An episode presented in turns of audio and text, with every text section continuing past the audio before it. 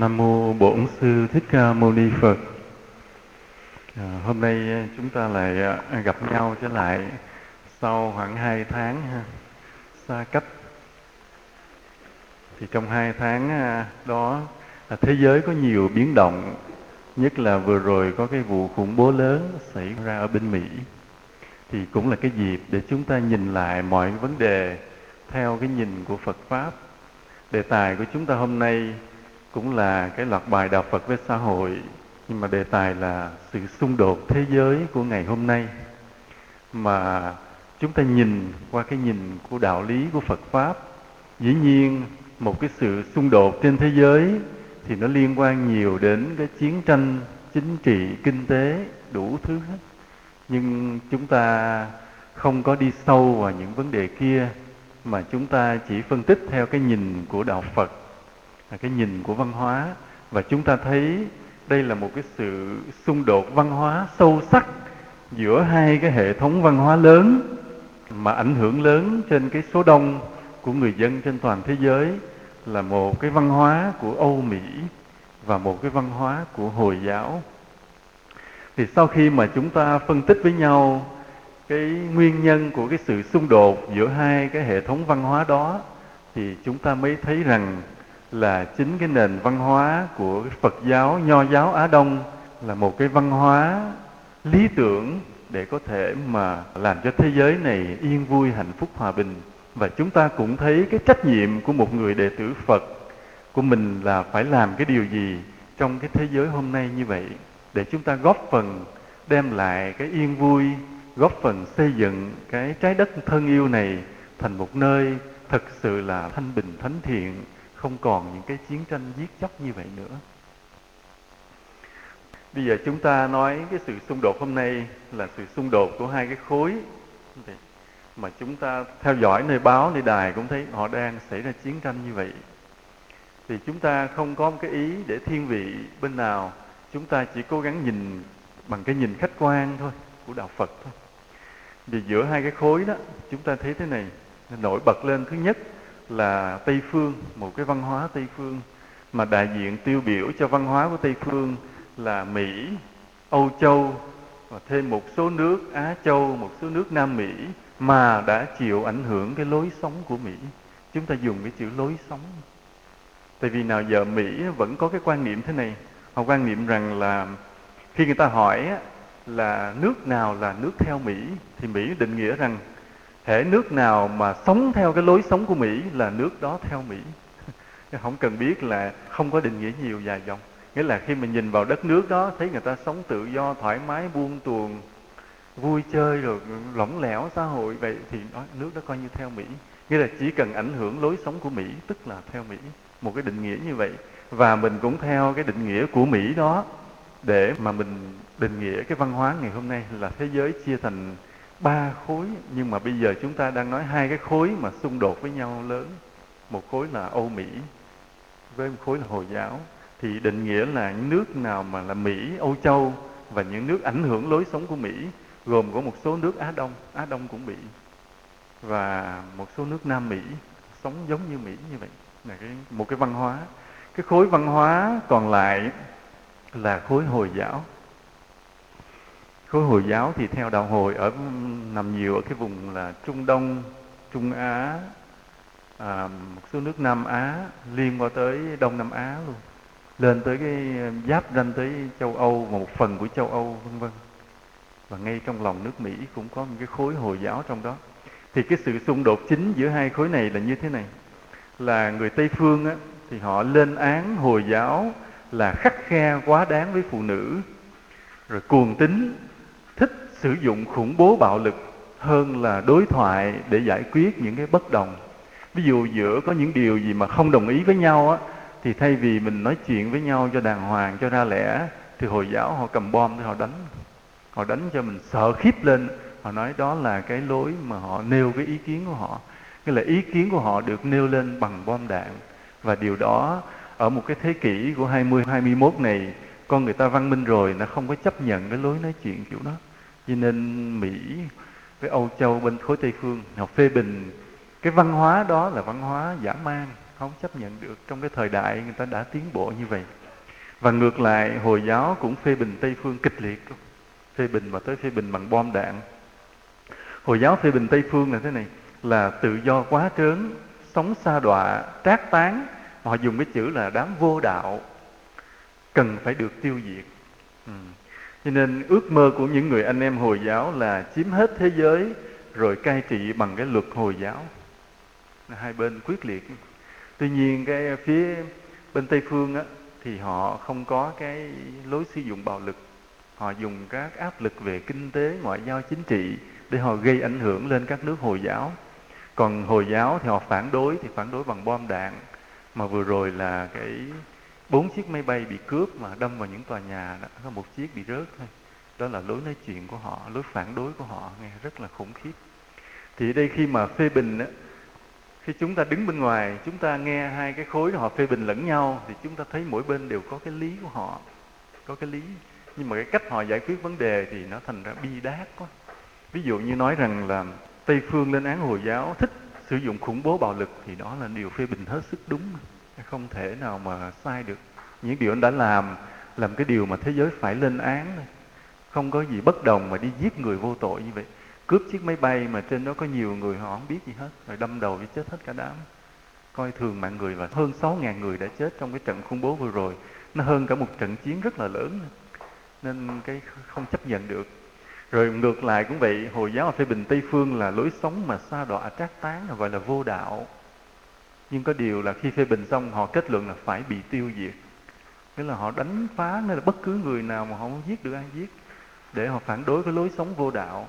Thật ra cái lối sống mà tự do quá đáng của phương tây cũng làm người việt nam mình bực mình. Nghĩa là những người mà mình có cái lương tri, người đứng đắn đàng hoàng cũng không ai chấp nhận cái lối sống mà trác tán của tây phương. Mà hiện nay cái văn hóa tây phương đang bắt đầu rớt vào xã hội mình rất nhiều. Những vũ trường mọc lên, những người nảnh lõa lồ đầy đường phố đó, cũng là chúng ta đang chịu ảnh hưởng của lối sống của mỹ chứ không phải không. Và những người hiểu biết những người mà có thiết tha với cái văn hóa của dân tộc cũng đều rất là bực mình khi mà cái lối sống xa đọa của mỹ nó tràn lan như vậy. Những phim ảnh phim sách phim tầm bậy tầm bạ nó tràn vào cái đất nước của mình. Nó phá tan những tâm hồn non dại trẻ thơ của trẻ em của mình cũng làm mình rất là bực mình. Nên điều mà hồi giáo họ phê bình tây phương không phải là sai. Chỉ có cái điều là họ họ phản đối bằng bạo lực khủng khiếp quá chứ điều họ nói không sai. Nên giữa cái hai cái khối mà văn hóa lớn như vậy thì chúng ta nhìn lại chúng ta thấy là may mắn chúng ta sống trong đất nước. Nếu mà nói có cái bề dày lịch sử cũ á, là một lịch sử cung nước Á Đông nhuốm màu nho giáo có tinh thần Phật giáo. Vừa là nho giáo của khổng vừa là Phật giáo của Đức Thích Ca cho chúng ta một sự trung dung tuyệt vời. Một cái sự điềm tĩnh, một cái sự chuẩn mực là một cái cách giải quyết đẹp nhất trong cái thế giới mà đầy xung đột này. Thật là hay. Nên giữa hai cái khối văn hóa như vậy, chúng ta tìm lại cội nguồn mình, chúng ta có một chỗ dựa. Tức là dân tộc chúng ta, quê hương chúng ta có một cái nền văn hóa rất là tốt, rất là đẹp, nếu đem áp dụng cho thế giới này. Hôm nay chúng ta nói với nhau về cái đó bây giờ trước hết trước khi mà chúng ta đề cao cái phật giáo cũng giống như cái văn hóa á đông truyền thống của dân tộc chúng ta phân tích thêm chút xíu thế nào là những đất nước phương tây tự do thế nào là đất nước hồi giáo. Chúng ta nhìn rõ vấn đề một chút. Bây giờ nói về cái phương tây tự do một chút. Các nước phương tây á, thì có hai cái điểm nổi bật. Thứ nhất là một lối sống tự do và một sự tiến bộ về khoa học kỹ thuật. Đó là hai điểm nổi bật của các nước phương tây như vậy hễ mà nói tới tây phương, nói tới mỹ, nói tới anh, nói tới pháp tới đức, thì chúng ta đều hiểu ngay là họ sống rất tự do và nền kỹ thuật khoa học của họ tiến bộ rất là mạnh. Thì do như vậy, cho nên có có nhiều người họ nghĩ rằng, họ kết luận rằng, họ cho rằng là nhờ tự do mà người ta đã tiến bộ khoa học kỹ thuật. Đó là một kết luận rất là sai lầm. Giữa tự do và tiến bộ khoa học kỹ thuật không dính gì nhau hết có dính rất ít. Nhưng mà đa phần người ta bị như vậy. Người ta cứ bị, người ta nghĩ là à thấy nước đó tự do, rồi nước đó tiến về khoa học kỹ thuật. Tức là tự do làm thúc đẩy sự tiến bộ khoa học kỹ thuật. Thực sự không phải. Bởi vì trên thế giới này có nhiều cái bộ tộc họ sống rất tự do mà không hề có tiến bộ khoa học kỹ thuật. Không hề có. Cho nên, ví dụ như là hồi mà hồng kông cũng vậy. Hồng kông mà khi trao trả lại cho trung quốc thì người ta nói hồng kông tiến bộ là nhờ ở đó áp dụng chế độ tự do. Nó cũng không phải. Chỉ nhờ thuế giảm thôi. Thuế ở hồng kông rất là rẻ và kinh tế được phát triển. Cái sự cạnh tranh mạnh vậy thôi, chứ không phải hẳn là cái nhờ tự do. Tuy nhiên là chúng ta thấy thế này nè, cái mà ưu điểm của cái người Âu Châu mà đã đến cái nền khoa học kỹ thuật mạnh của họ là họ hai ưu điểm. Một là họ thông minh và hai là họ khỏe mạnh bây giờ chúng ta mà có dịp chúng ta tiếp xúc với nhiều cái người Âu Châu, chúng ta thấy cái chỉ số thông minh họ cao cao không có thấp. Bình bình họ cao cao hơn người Á Đông đó. thường cái trẻ em ở Âu Mỹ họ học á, học tàn tàn, học chơi à. Bởi vì cái lối học cũng vậy, nó không có học chăm như người Á Đông mình. Còn mà khi nó đầu tư, nó nghiên cứu chăm rồi mình chạy theo không kịp. Nên đó là lý do tất cả những cái công trình khoa học kỹ thuật mà cao cấp của nhân loại đều từ Âu Châu mà ra, chứ không phải từ Á Đông là chúng ta mắc nợ Âu Châu rất nhiều, thế giới mắc nợ Âu Mỹ rất nhiều về các sự tiến bộ khoa học kỹ thuật. Máy bay cũng bên Mỹ, bên Âu Châu chế, chứ không có bên Tàu, bên Việt Nam chế. Rồi cả những cái bom nguyên tử cũng bên nó chế, nhưng mình không chế. Rồi tàu ngầm, rồi những thiết bị laser hiện đại, những phương tiện thu âm, thu thanh này cũng bên nó chế, chứ mình không chế. Sau này thì có Nhật. Người Nhật cũng có cái thông minh sâu sắc, có một cái văn hóa đặc biệt nên người Nhật đang đuổi theo và bắt đầu cũng là những nước mà dẫn đầu thế giới về khoa học kỹ thuật. Là gỡ lại danh dự cho những nước Á Đông một chút là nhờ người Nhật. Chứ còn những cái phát minh vĩ đại, quan trọng của thế giới vẫn thuộc về của Âu Mỹ. Cho nên chúng ta thừa hưởng cái đời sống, cái tiện nghi, cái văn minh vật chất kỳ thực là chúng ta mắc nợ tinh thần của bên Âu Mỹ rất nhiều. Ngay cả chúng ta đang ngồi trong tòa nhà này cái tính toán cấu lực bằng những cái thanh bê tông thế này là cũng bên Âu Mỹ tính. Cái là trộn cái xi măng xi măng cũng bên đó chế. Cái tỷ lệ trộn với đá, với cát, với nước và sắp cái cốt thép trong đó, kỹ thuật đó cũng của Âu Mỹ đưa qua tới đây. Chứ chính mình không có. Chúng ta đang ngồi trên cái nền nhà gạch bông, cái kỹ thuật đó của Âu Mỹ đưa qua. Chúng ta đang ngồi trên cái ghế nhựa ghế nhựa, cái kỹ thuật mà lấy từ dầu hỏa làm ghế nhựa này cũng của Âu Mỹ đưa qua. Mình không có nên nếu mà nói như vậy, chúng ta thấy là họ thông minh, phải chịu điều đó. Như bây giờ như có nhiều lần vậy, khi chúng tôi hay hỏi những người Việt Nam từ bên nước ngoài về, tôi hỏi khi học như vậy thì người Việt Nam mình học giỏi không? Nói dạ thưa thầy, người Việt Nam mình học giỏi lắm, trên người bên Mỹ hồi nể thì tôi nghe tôi cũng có cái tự hào dân tộc. Thì mình, đinh ninh trong đầu mình là người Việt Nam mình cũng thông minh, nhưng tại sao đất nước mình không tiến bộ? Mình không thể chế được một cái gì hết. Ngay cả xe máy bây giờ cũng phải nhờ của Trung Quốc mà chạy thôi. Mình không chế nổi chiếc xe bằng chiếc xe Trung Quốc tôi thắc mắc điều đó hoài. Rồi có vài lần tiếp xúc được với người nước ngoài khi nói chuyện, thì cái câu, cái ngôn ngữ mà người nước ngoài họ sử dụng, mình mới thấy cái chỉ số thông minh họ cao hơn mình nhiều. Chỉ số thông minh họ cao. Nên do đó mới hiểu rằng những cái công trình mà kiến trúc lớn lao để đời lại cho nhân loại, những cái lâu đài đồ sộ ở tây phương, ở âu châu chỉ là của người tây phương không? Chứ người việt nam mình rất là ít. Chúng ta lại trừ ở trung hoa, do người đông quá họ dựng lên được những công trình vĩ đại, các chùa, vạn lý trường thành. Chứ ở việt nam mình rất ít những cái công trình lớn, không có công trình kiến trúc nào đáng kể về đồ sộ. Nhưng bên tây phương thì đầy.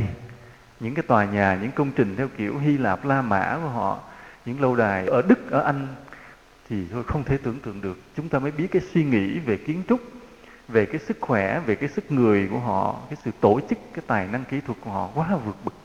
Nên chính vì vậy mà họ giỏi. Nên đây là yếu tố là yếu tố thông minh của con người, chứ không phải của cái sự tự do.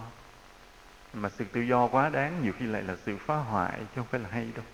Nhưng mà trước hết chúng ta phải khen họ là họ đã giỏi và họ đã đóng góp cho nhân loại được những cái tiến bộ về khoa học kỹ thuật. Và ngay cả những cái khái niệm về nhân văn như là khái niệm về dân chủ khái niệm về tự do về triết học về nghệ thuật cả thế giới này cũng chịu ơn của âu châu rất nhiều những văn hào lớn những danh nhân lớn đều thuộc về ví dụ như pasteur nhà bác học newton einstein rồi là những nhà văn lớn như là Victor Hugo, Leon Tolstoy là những văn hào lớn, những danh nhân lớn cứ thuộc về những cái nước đó. Đến bây giờ cũng vậy, đến giờ so ra rồi cái những vị nhân trên thế giới này nó vẫn cái số người giỏi vẫn thiên về phía Âu Mỹ lạ như vậy. Nên thậm chí có cái thời gian người ta coi đạo mà Kitô giáo của bên Âu Châu là đạo sang còn đạo Phật là cái đạo hèn. Hồi xưa lúc có những người họ không biết chọn đạo nào để theo đó hồi đó cách đây mấy chục năm á cái người ngồi với nhau nói theo đạo Thiên Chúa sang đạo của Tây còn theo đạo Phật đi chân đất rồi ngồi tụng kinh thì giống cải lương quá à, thôi không theo. Có thời gian nào còn suy nghĩ như vậy nữa. Không biết giờ hết chưa? Giờ Phật tử không biết có hết chưa? Nhưng vì người ta nghĩ cái gì thuộc về Âu Châu đều vĩ đại. Có một thời gian người ta suy nghĩ như vậy. Nhưng mà chúng ta thấy này, là khi Đông Phương á, chúng ta bị choáng ngợp bởi cái khoa học kỹ thuật của Tây Phương. Nên là sao Tây Phương giỏi quá, cái gì cũng giỏi cho nên tưởng rằng bất cứ cái gì mà có cái nhãn hiệu của Tây Phương đều hay. Nên ngoài cái mà chúng ta nhận cái khoa học kỹ thuật của Tây Phương, chúng ta nhận luôn cái lối sống của Tây Phương. Cho đó là tiến bộ. Mà chúng ta thấy cái nền văn minh về khoa học kỹ thuật cộng với lối sống thì nó thành một cái văn hóa của dân tộc đó. Nên khi mà chúng ta đón nhận kỹ thuật, rồi chúng ta đón nhận lối sống, là chúng ta đang từ từ biến mình thành Âu Mỹ mà hiện nay các nước Á Đông cũng vậy đang bị Âu hóa rất nhiều. Chúng ta nhìn cái lối trang phục cũng vậy. Chỉ có hồi giáo kiên quyết thề cái mặc áo thụng áo choàng đóng đi cầm súng chiến đấu cũng cầm như vậy. Chứ còn các nước khác các nguyên thủ quốc gia gặp nhau vẫn mặc áo vest. Đó là một cái bộ quốc phục của của tây phương. Nên chúng ta thấy là cái văn hóa nó ảnh hưởng tràn hết thành ra đồng đều cả thế giới.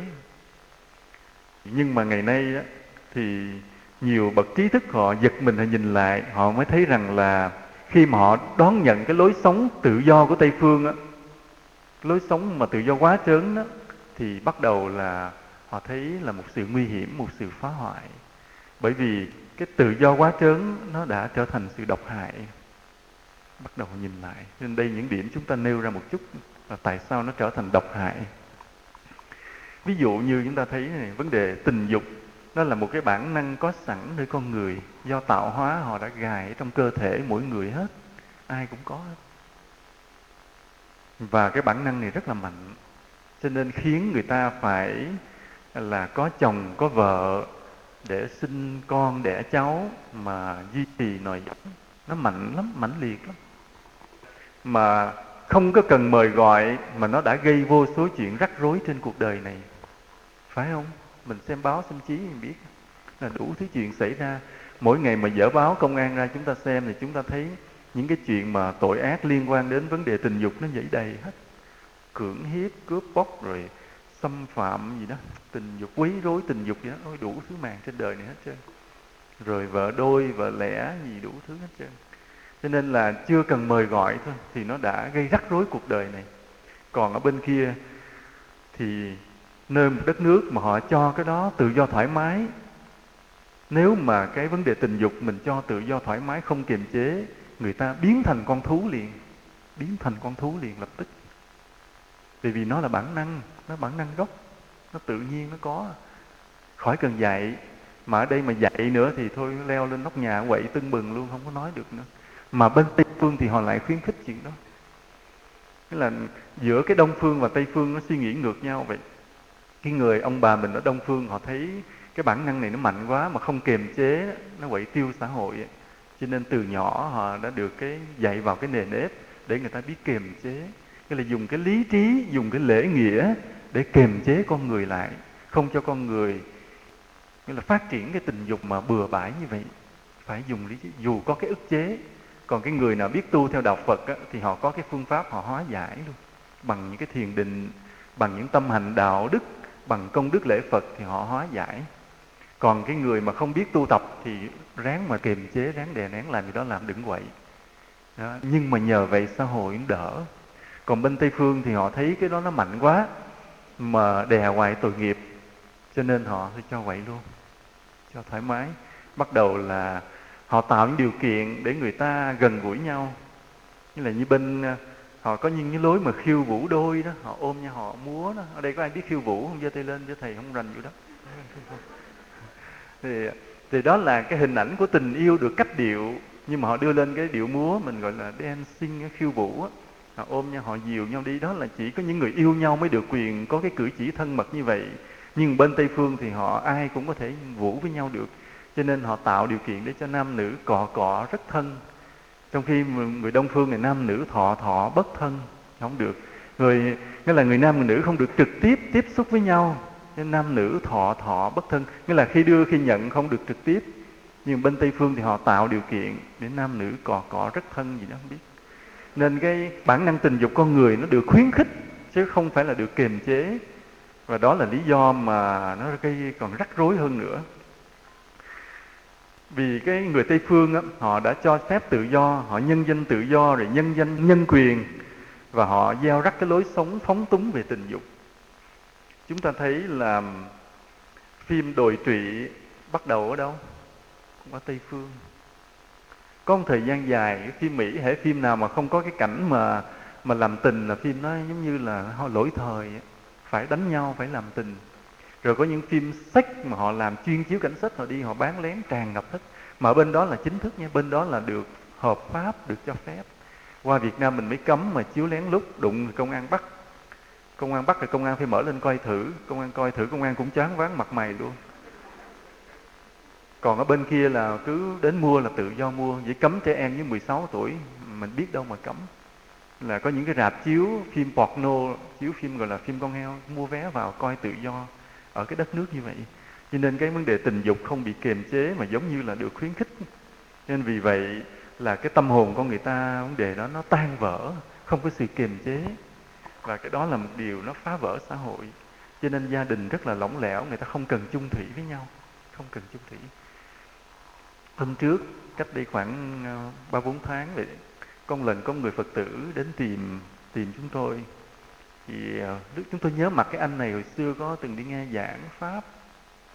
Thì hôm nay mấy tháng trời, năm, sáu tháng trời không gặp tự nhiên hôm nay anh đến tìm. Anh nói, con sang, con làm ờ, ở cái công ty dầu khí bên châu phi á.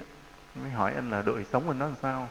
Anh mới than, anh nói, con nhờ đi nghe pháp, nhờ biết phật pháp, con biết kiềm chế mình, chứ đời sống mình nó kinh khủng quá về tình dục. Nói sao dạ ở đó con làm việc chung với người châu phi và người âu châu họ sang nó cùng làm và cả hai nhóm người đó đều giống nhau về điều đó hết, là sống bừa bãi, không thể tưởng về tình dục. Họ có chồng có vợ rồi, nhưng mà đụng đâu lấy đó, đụng đâu lấy đó, chịu không nổi. Mà coi bình thường luôn, thấy cái xã hội như vậy, thác loạn, chịu không nổi. Mà con là người Việt Nam, ít ỏi người Việt Nam, mà con là nhờ biết đạo Phật, cho nên con ráng giữ mình thôi, chứ sống không hợp nổi về cái lối sống của họ. Nghe tôi thấy đúng như vậy. Đó là lý do mà hồi giáo họ căm thù tây phương là vì vậy. Cái sự bừa bãi vì khi mà người ta, cái tình dục được thoải mái, nó tan vỡ cơ cấu gia đình, tan vỡ cơ cấu xã hội hết. Rồi chúng ta thấy ngoài cái đó, còn có những hình ảnh gọi là lõa lồ đó, mà người tây phương họ khuyến khích. Những cái buổi trình diễn thời trang là mà ăn mặc hở hang ra, chiếu đi khắp thế giới. Ở đây quý phật tử có coi cái trình diễn thời trang tây phương chưa? Có khi họ mặc đồ gọi là đồ kiến thì tôi không dám coi đó, nghe báo nói chứ không dám dòm, sợ bị choáng váng. Đồ kiến đấy là thấy rõ hết không có gì hết. Ừ, nghe nói thôi không dám dòm. Rồi có những cái ca sĩ bên đó vậy họ muốn nổi tiếng là ngoài cái cách trình diễn giọng hát của họ họ trình diễn thân thể nó mặc đồ rất nghèo như là Madonna đó. gần đây có một cái uh, Britney Spears đó gọi là nữ hoàng nhạc pop thì có nghe không? Báo đăng đó. Mà báo mình không biết cứ đem đăng mấy cái hình ảnh nó phổ biến tùm lum cho con em mình coi. Và đứa nhỏ lớn lên nó xem những ca sĩ đó là thần tượng nó ra đường nó có muốn cởi đồ ra không? Bởi vì bị ảnh hưởng rất là nhiều. Mà chúng ta cứ vào cái Diamond Plaza, cái tòa nhà siêu thị mà ngay gần nhà thờ Đức Bà đó, bước vào trong mình coi, toàn những hình ảnh trai gái ôm ấp lả lồ trong nó treo đầy trong mà không biết sao nhà nước mình cho, không biết hơi lạ. Đó là một cuộc tấn công về văn hóa, một cuộc xâm lăng về văn hóa. Và mình đang thua đó. Mình đang thua về văn hóa đó.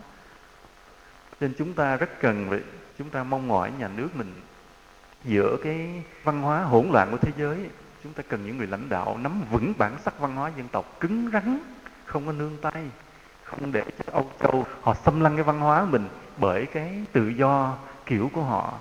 Mà Mỹ cứ nghĩ rằng cái tự do của họ là cái lý tưởng, họ muốn thế giới phải như vậy. Đi đâu họ cứ đưa cái chiêu bài tự do và nhân quyền ra, bắt các nước phải sống theo Mỹ. Nhưng làm sao mình sống theo kiểu Mỹ được? Sống một kiểu hỗn loạn bừa bãi như vậy. Đó, chúng ta nói bản năng tình dục. Còn một cái nữa là cái tự do phương tây nó đưa tới là cái quan hệ cha mẹ con cái lỏng lẻo. Nghĩa là con cái không cần vâng lời cha mẹ. Con cái không cần. Nghĩa là khi mà nói chuyện mà cha mẹ mà lớn tiếng với nó, giống như là muốn đánh nó nó bóc điện thoại gọi cảnh sát tới liền, cảnh sát tới phạt liền. Có những nước mà con cái lớn lên nó không thích ở với cha mẹ, nó cứ đi nó đăng ký, nhà nước sẽ nuôi nó. Nó không cần vâng lời cha mẹ. Mà khi mà nó nó dắt bạn, gái bạn trai nó về, nó ăn ở chung, cha mẹ không được nói. Nó giỡn trước mặt cha mẹ, nó ôm, nó hung nó dắt vô phòng. Nó làm gì làm không được nói. Nói là ác, nói là vi phạm luật pháp. Cho nên người cha mẹ bổn phận nuôi con nhưng không được quyền dạy con. Vì con cái nhà trường dạy cho nó, nhà trường dạy cho nó cái công ước quyền trẻ em để nó phản kháng, nó chống đối người lớn. Cho nên gia đình lỏng lẻo lắm.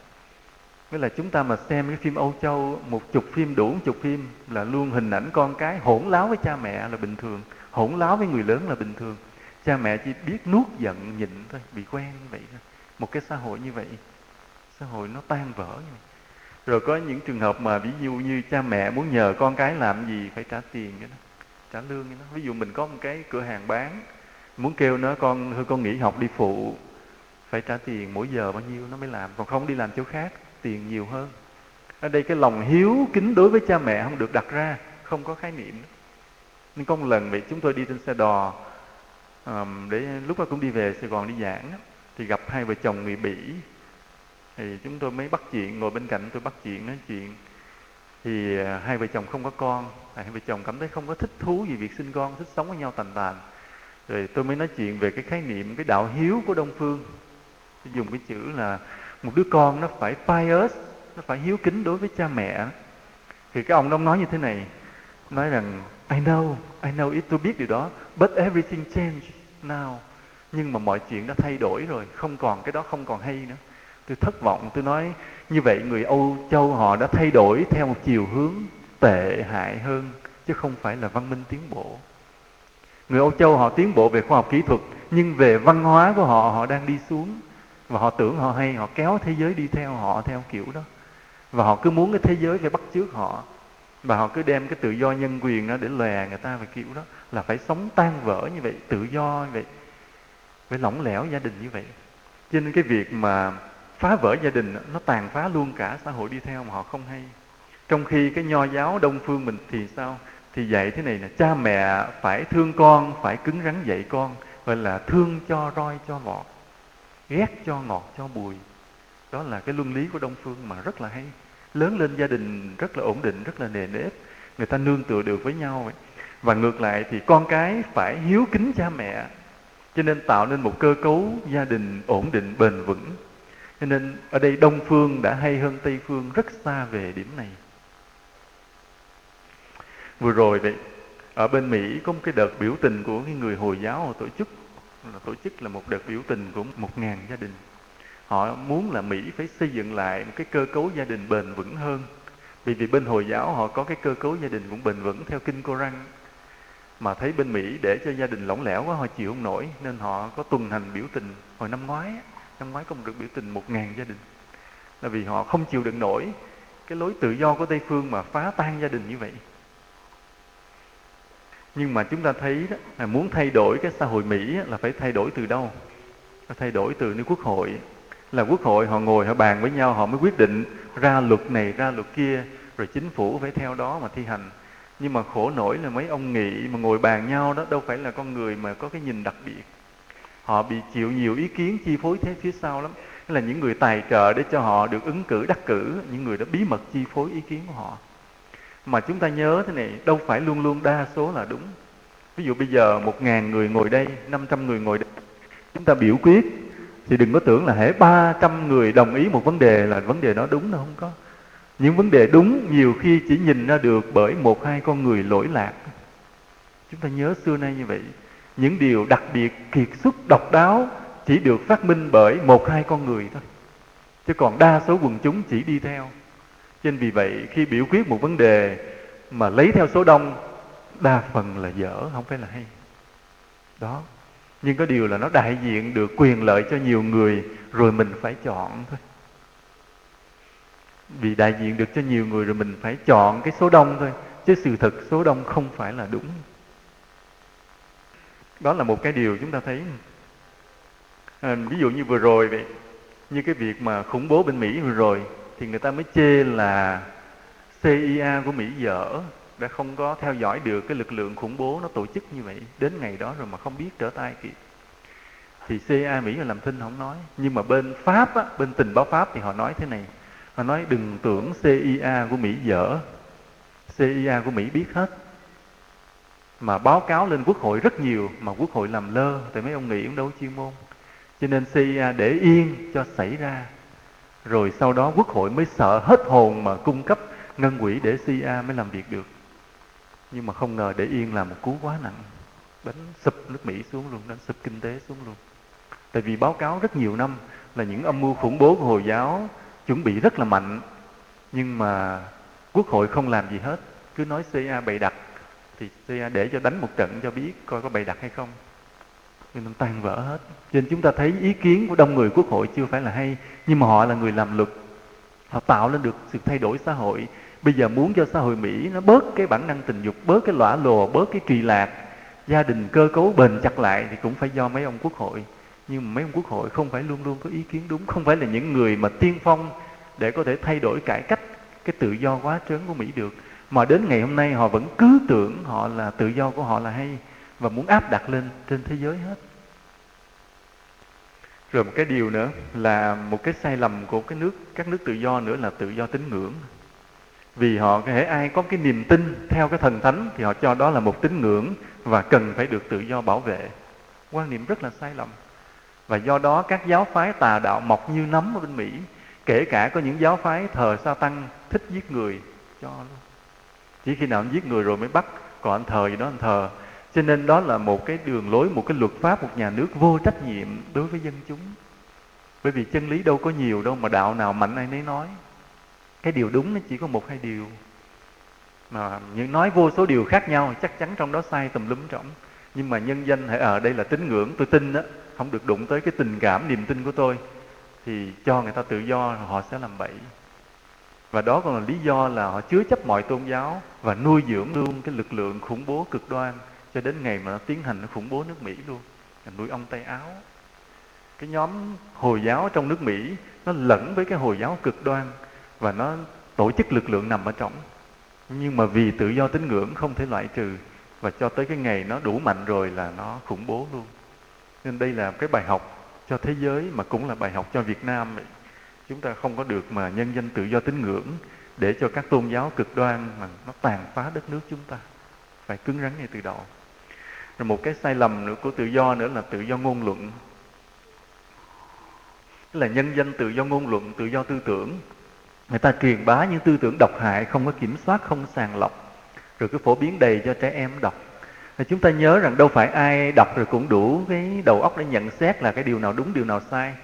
Nói bậy bạ nghe theo hết. Ví dụ bây giờ có một cái tư tưởng nó truyền bá là con người ta phải sống cho chính mình, con người phải có cái cá tính riêng biệt của mình, đừng bắt chước ai nghe nói mạnh là lớp trẻ ảnh hưởng liền.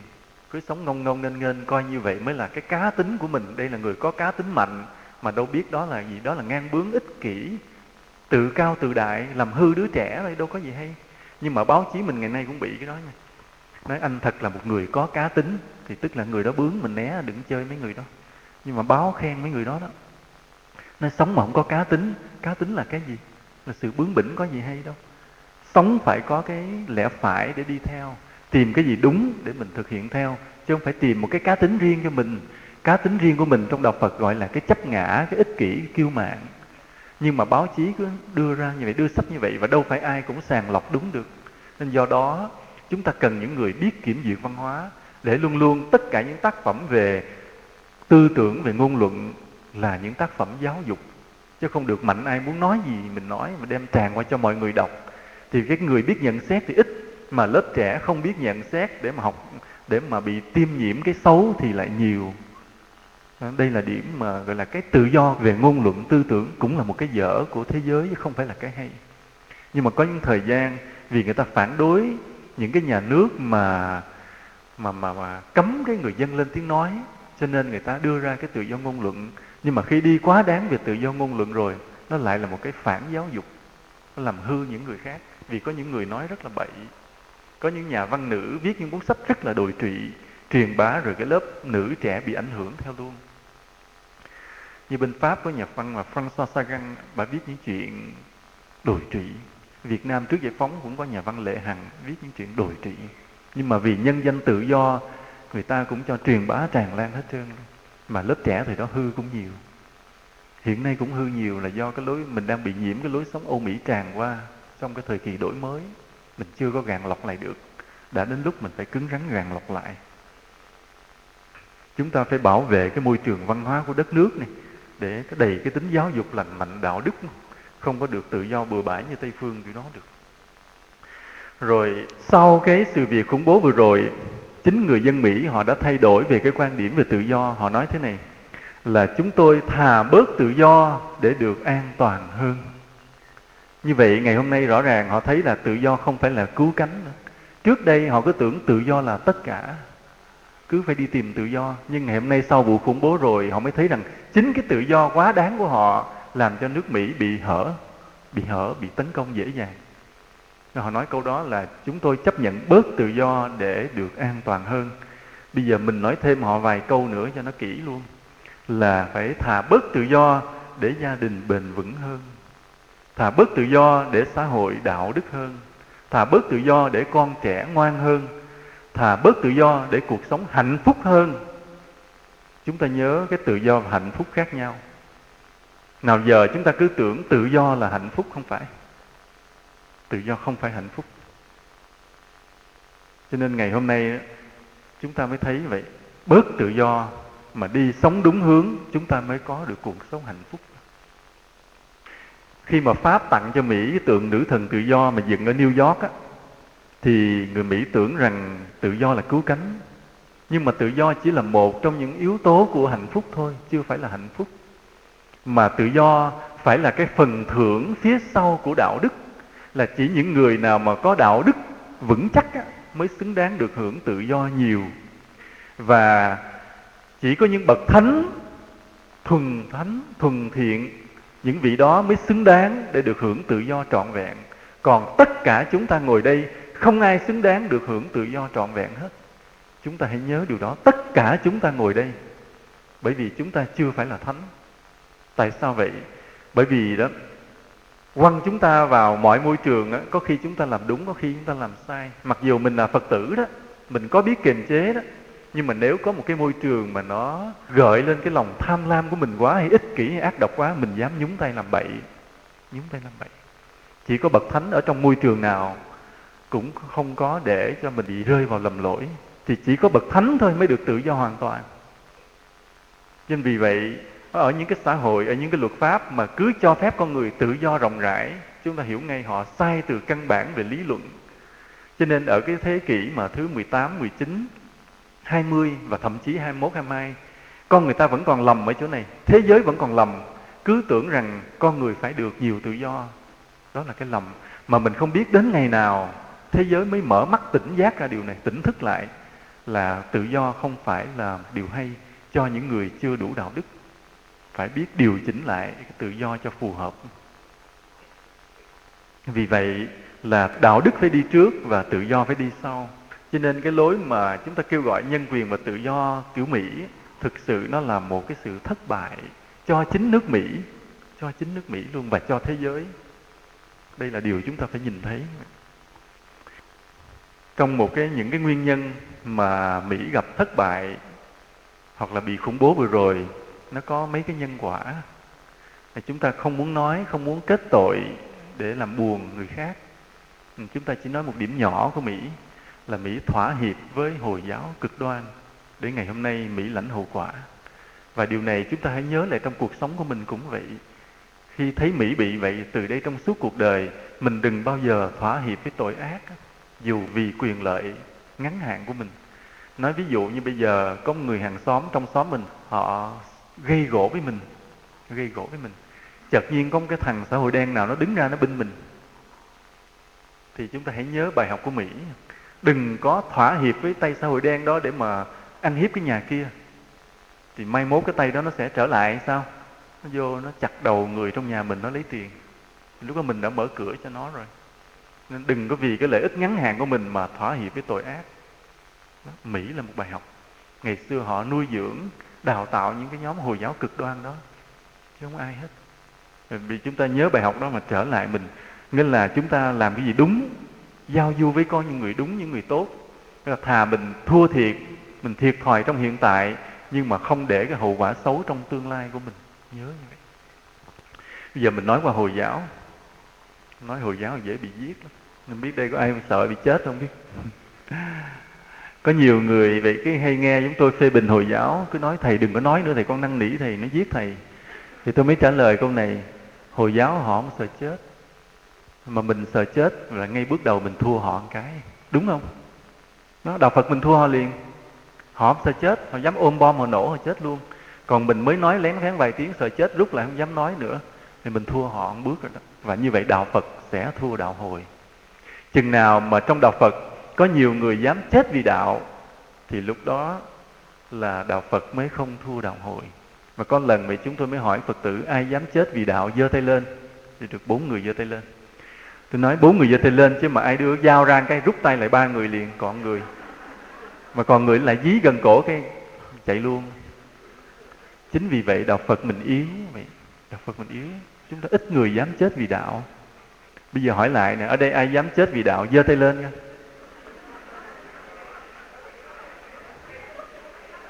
Không một bóng người, không một bóng người. Not any hands không một bóng người không một cánh tay giơ lên. Đó mình biết là mình còn thua nhiều lắm chưa gì hết. Hồi giáo thì xuất phát từ giáo chủ Mahomet và ông nói lại cái kinh Koran cái kinh Koran á, thì nói rằng do ông nghe được thánh Allah dạy nên ông nói lại và người ta ghi chép và người ta tôn thờ. Thì trong cái kinh Koran á, nó có nhiều điểm nó phù hợp với đạo đức chung của nhân loại và có nhiều điểm không phù hợp. Nói như vậy. Có cả cái những điểm rất là hợp và có những điểm không phù hợp. Chính vì cái không phù hợp mà họ mới biến thành cái hồi giáo cực đoan đi giết chóc tùm lum và hà khắc với phụ nữ. Và chính vì có những cái phù hợp, cho nên xã hội của hồi giáo rất là ổn định. Một xã hội mà đừng có cực đoan quá thì xã hội hồi giáo sống ổn định không có cái trụy lạc. Những cái giáo lý mà họ hợp với cái đạo đức chung của nhân loại, đại khái những điểm thế này chúng ta nghe là ví dụ như họ khuyến khích bố thí à, giúp người giúp những người trẻ mồ côi giúp những người đi đường mà đi đường xa à, cấm ngoại tình à, cấm không được tự cao không được làm chứng dối. Ví dụ điều gì mình biết mình làm chứng không có biết mà nói bậy là được vì hồi đó người ta hay làm chứng gian lắm. Hỏi chứ đem ra hỏi xét xử người anh có thấy người này ăn trộm không? Mà nó bấm bấm như rồi nó dạ thấy người này bữa tôi thấy vô nhà người ta ở bên cái xứ trung đông chiên là đi làm chứng gian từ bên do thái qua ai cập tới vậy nữa. Cho nên đạo hồi họ nổi lên với đạo giêsu nổi lên là cấm cái làm chứng dối. Bây giờ mình ít nghe vụ đó ha, bị công an họ điều tra ra liền. Chứ hồi xưa cái màn mà làm chứng đại để lấy tiền nhiều lắm. Họ làm chứng thuê nữa. Họ cứ ngồi ngoài à, tòa án vậy đó, có ai thuê? Nè nè nè. Lát tòa hỏi anh nói là ngày đó anh thấy người này quánh người kia nha. Nó dạ dạ rồi nhiêu? Năm ngàn nha, rồi. Vô làm chứng ông kia ở tù. Bên đó có cái nghề đó. Cho nên trong tôn giáo của này cấm làm chứng dối đó, thành thử ra làm những cái điều mà ông dạy như vậy nó cũng làm cho xã hội ổn định là con người ta tốt với nhau giúp nhau đừng có phạm tội lỗi cấm uống rượu cấm uống rượu triệt để. Người hồi giáo mà uống rượu bị đánh đòn liền. Ở đây là cái lời dạy trong kinh Koran á, có những cái tốt vậy đó. Ví dụ như là không được sống xa đọa không được sống trì lạc à, không được ăn mặc hở hang không được uống rượu và phải hiếu kính với cha mẹ. Đó, trong đó dạy rõ ràng lắm. Là cha mẹ phải nuôi dạy con và con cái phải thương, phải quý, phải cầu nguyện cho cha mẹ mình, phải thương cha mẹ mình. Trên cái lòng hiếu mà được quy định trong kinh cô răng cũng rõ ràng lắm. Mà cái cách bố thí trong kinh cô răng dạy cũng cẩn thận lắm. Nói rằng các ngươi phải biết giúp đỡ cho những người khác, nhưng đừng có phung phí quá. À cái câu mà đừng phung phí quá này lại rất là hay. Là sao? Là thế này nè, ví dụ mình có lòng tốt mình giúp người nhưng mà mình ham quá, mình giúp quá rồi, cái bắt đầu gia đình mình bị vung tay quá tráng á. Việt Nam mình gọi là vung tay quá tráng mình giúp quá rồi, cái cái nó bị coi như suy sụp cái cơ cấu tài chính gia đình, mình gượng lại không kịp. Giống như bên à, đạo Phật mình có nhiều người bị màn này lắm. Ví dụ nghe nói bố thí là được quả báo lành đó cứ súng đi làm phước, móc hết tiền đi làm phước. Mà khi mình làm phước rồi quả báo nó có tới kịp không? Kiếp sau mới tới. Nhưng bây giờ tiền mình móc mình cho người ta hết đồng thời mượn cho anh ta nữa, rồi đồng thời bán nhà cho anh ta nữa. Nhưng quả báo thì chưa tới. Rồi về trước mắt mình sao? Đói, rồi ngồi đó than trời trách phật. Nói xong bố thí mà con không giàu sao luật nhân quả không linh? Rồi cái than, đó là người bị bố thí mà có cái mong cầu và không khôn ngoan. Vung tay quá tráng cầu quả báo mà quả báo đâu tới kịp. Bố thí thì tốt á, nhưng mà kiếp sau mới hưởng lẫn, ráng chờ kiếp sau. Nên bây giờ ngồi cái trách trời, trách phật nói sao không linh? Đó là cái sai lầm. Trong hồi giáo họ nói không được vung tay quá tráng không được phung phí. Nên những cái điều đó cũng là hợp lý. Nên làm xã hội họ ổn định là vậy. Tuy nhiên là là họ kiềm chế xã hội quá gây gắt bằng cái kỷ luật quá đáng và có cho phép giết người khác đạo. Nếu trong cái cộng đồng của họ mà cái người mà khác đạo lọt vô đó, họ bắt phải theo, không theo họ giết hết nhà đó.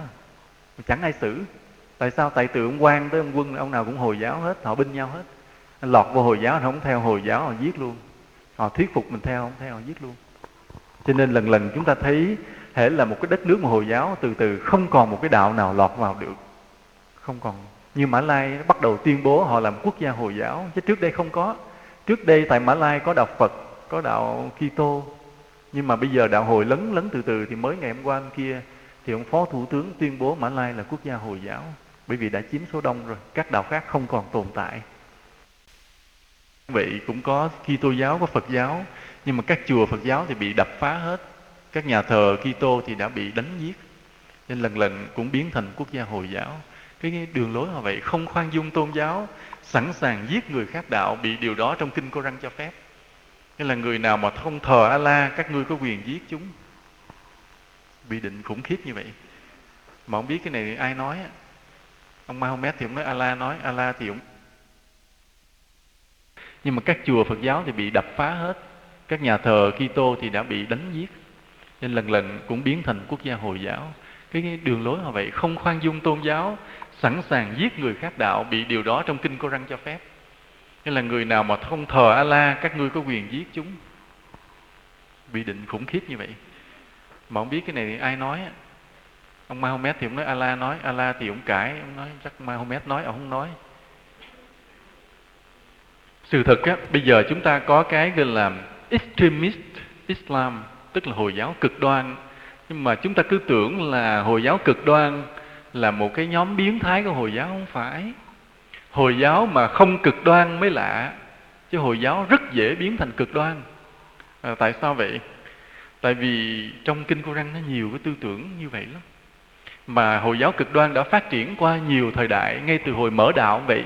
Là chính ông Mahomet, ông đem quân đi ông đánh mà. Ông đánh chiếm hết thành phố này tới thành phố kia, bắt người ta phải theo đạo ông. Cho tới năm ông 65 tuổi ông chết thì cái đế quốc của ông mở rộng mênh mông hết trơn, là toàn truyền đạo bằng gươm dao không? Là tới đâu họ buộc người ta phải theo đạo. Hồi mà chiếm luôn chính quyền nha, hồi giáo là phải chiếm chính quyền. Đó là quy định của hồi giáo. Nghĩa là khi mà người hồi giáo tới đâu sống rồi thì cái mục tiêu của họ là chiếm cho bằng được chính quyền để cai trị theo luật lệ hồi giáo. Trước sau họ cũng phải làm chuyện đó. Luôn luôn như vậy, bởi vì kinh dạy họ như vậy. Và ai không theo, giết. Đó là gọn ghẽ, lẹ làng.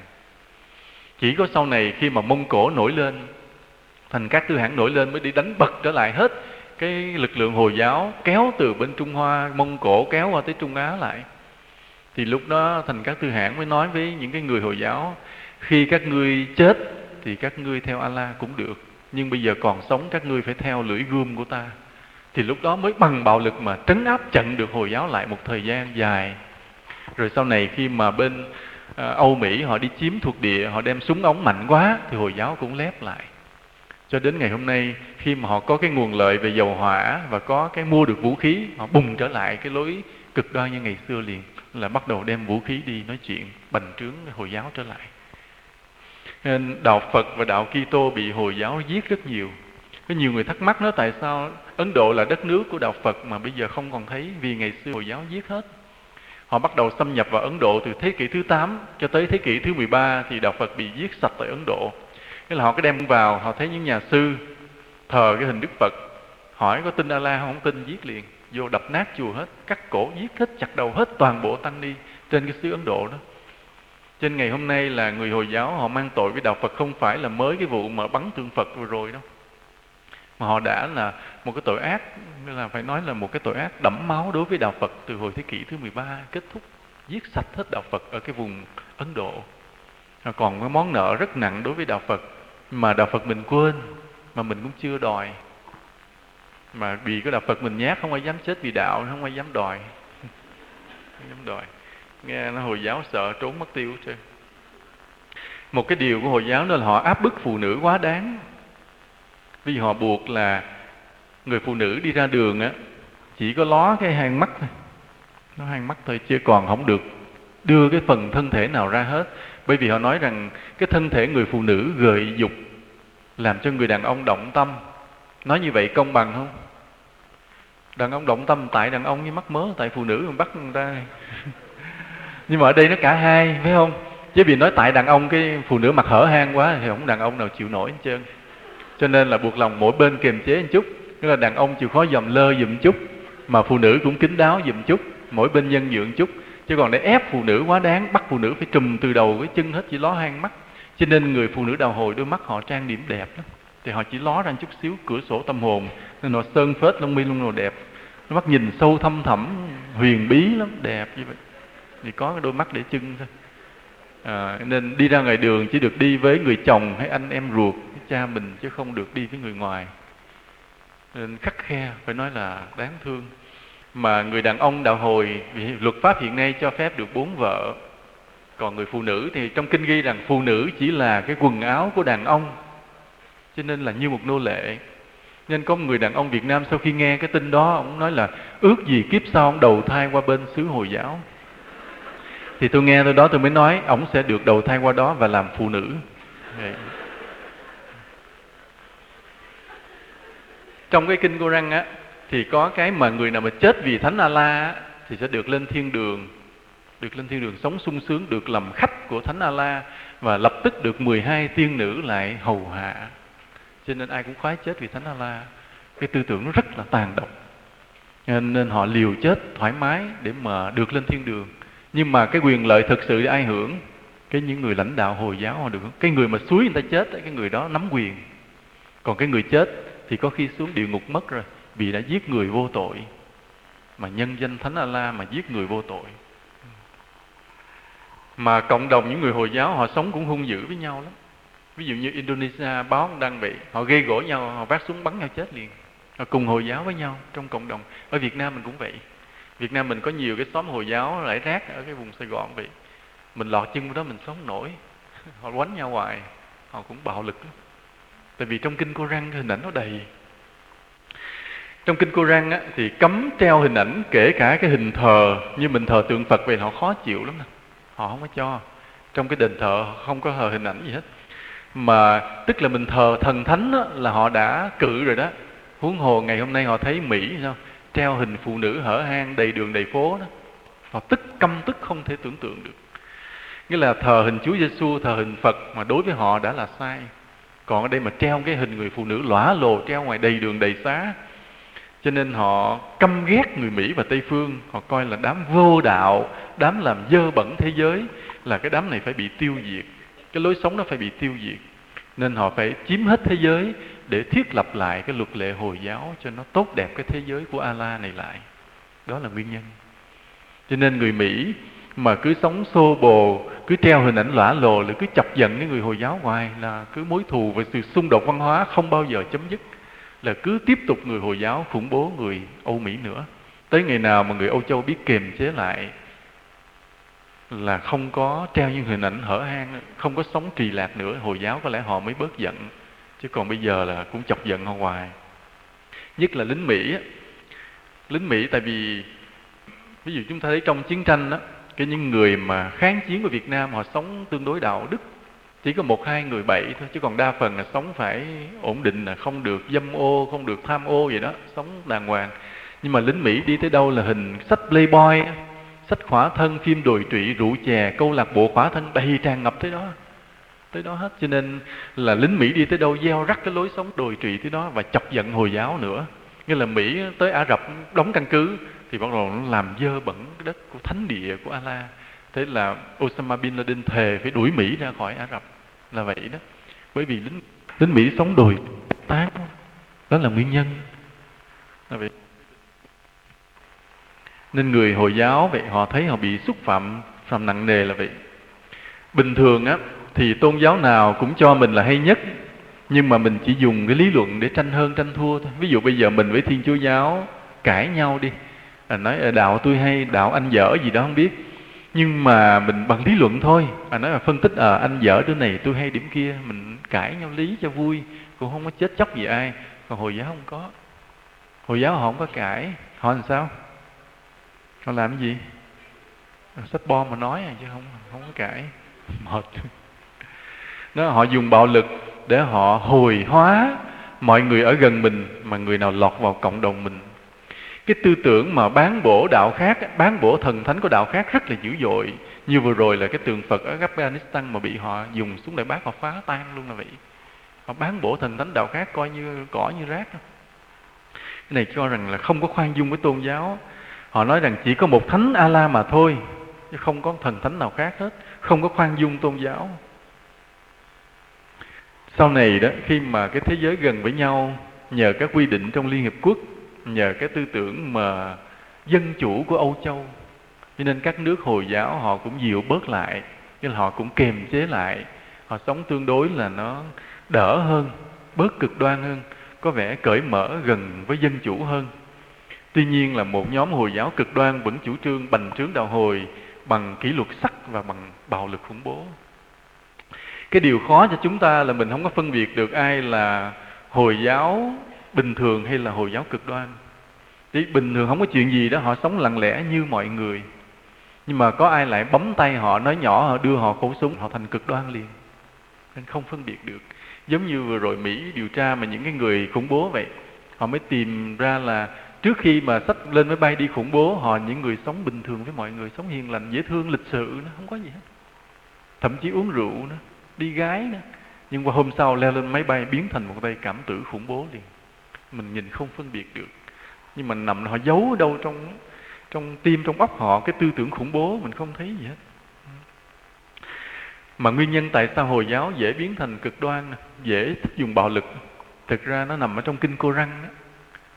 Trong kinh cô răng mình đọc mình sẽ thấy thế này, rất nhiều đoạn ca ngợi a la là một thượng đế nhân từ khoan dung nhưng mà vô số những đoạn khác luôn luôn nêu những hình ảnh Allah là một con người luôn luôn giết hại nè, bắt bớ nè, trừng phạt nè, tiêu diệt, luôn luôn như vậy.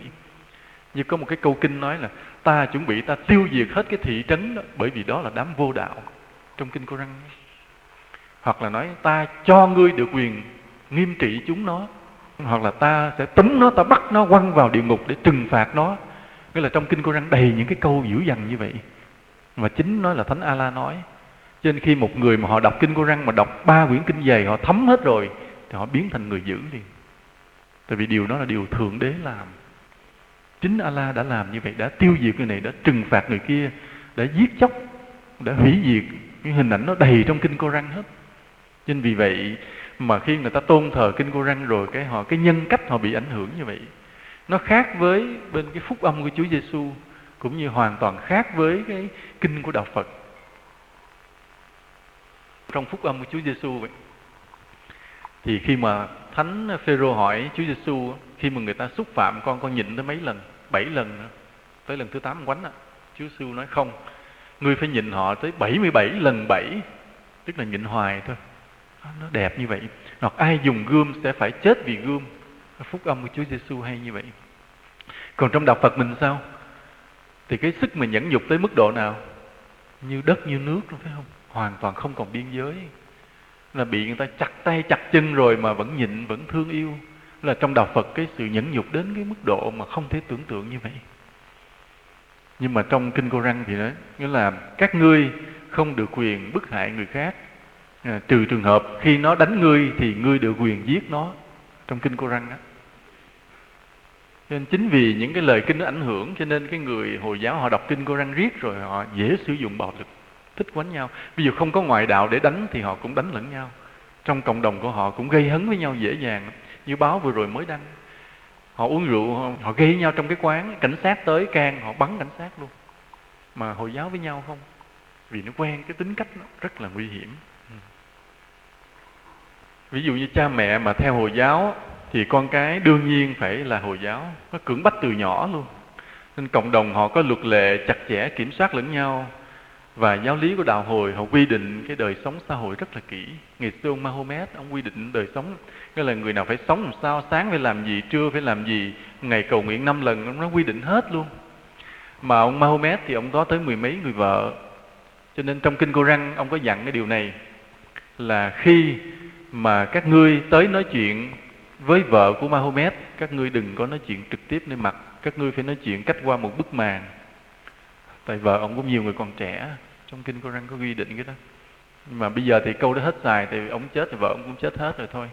Chứ hồi xưa ông cũng cẩn thận không cho uh, tín đồ nam mà tới nói chuyện với vợ ông mà nói trực tiếp được. Cũng cẩn thận. Thì đó là chúng ta điểm qua giữa hai cái khối văn hóa lớn à, mà ngày nay đã đưa đến xung đột. Ở đằng sau cái sự xung đột á, nhiều người còn phân tích là có những lý do về chính trị về kinh tế về dầu hỏa nhưng mà chúng ta không phân tích vì chúng ta chỉ nói trên văn hóa và đạo lý nên mình không đi sâu cái đó. Nên mình bây giờ chúng ta nhận xét lại thế này. Ngày nay đó, hai cái nền văn hóa phương tây xung đột, đụng độ với văn hóa của hồi giáo. Người phương tây thì căm tức sự cực đoan của hồi giáo, đưa đến khủng bố giết hại người vô tội, mà vừa rồi là sáu ngàn mấy người chết. Còn người hồi giáo thì căm tức cái lối sống tự do quá trớn của phương tây đưa đến cái phóng túng xa đọa. Đó là hai cái khác biệt nhau và cả hai cái đều giữ hết. Chúng ta thấy điều này là cái mà dùng bạo lực, nó là một bản năng của con người, giống như bản năng tình dục. Nghĩa là tây phương thì họ khai thác cái bản năng tình dục để họ sống, còn hồi giáo thì cái bản năng bạo lực. Trong con người chúng ta có bản năng bạo lực ngầm ở trong đó. Là bằng cớ là sao? Bằng cớ là những cái phim bạo lực luôn luôn hấp dẫn như bây giờ mà báo chí mà đăng á, mình thấy có cái tin gì là hấp dẫn người ta nhất? Có hai tin hấp dẫn. Một á, là chiến tranh Afghanistan. Hai là gì? Hai là bóng đá. Tức là có sự hơn thua, có bạo lực ở trong. Và ngày hôm nay, thế giới chứng kiến cái sự xung đột của hai nền văn hóa là chứng kiến giữa hai cái loại bản năng này nó đánh nhau.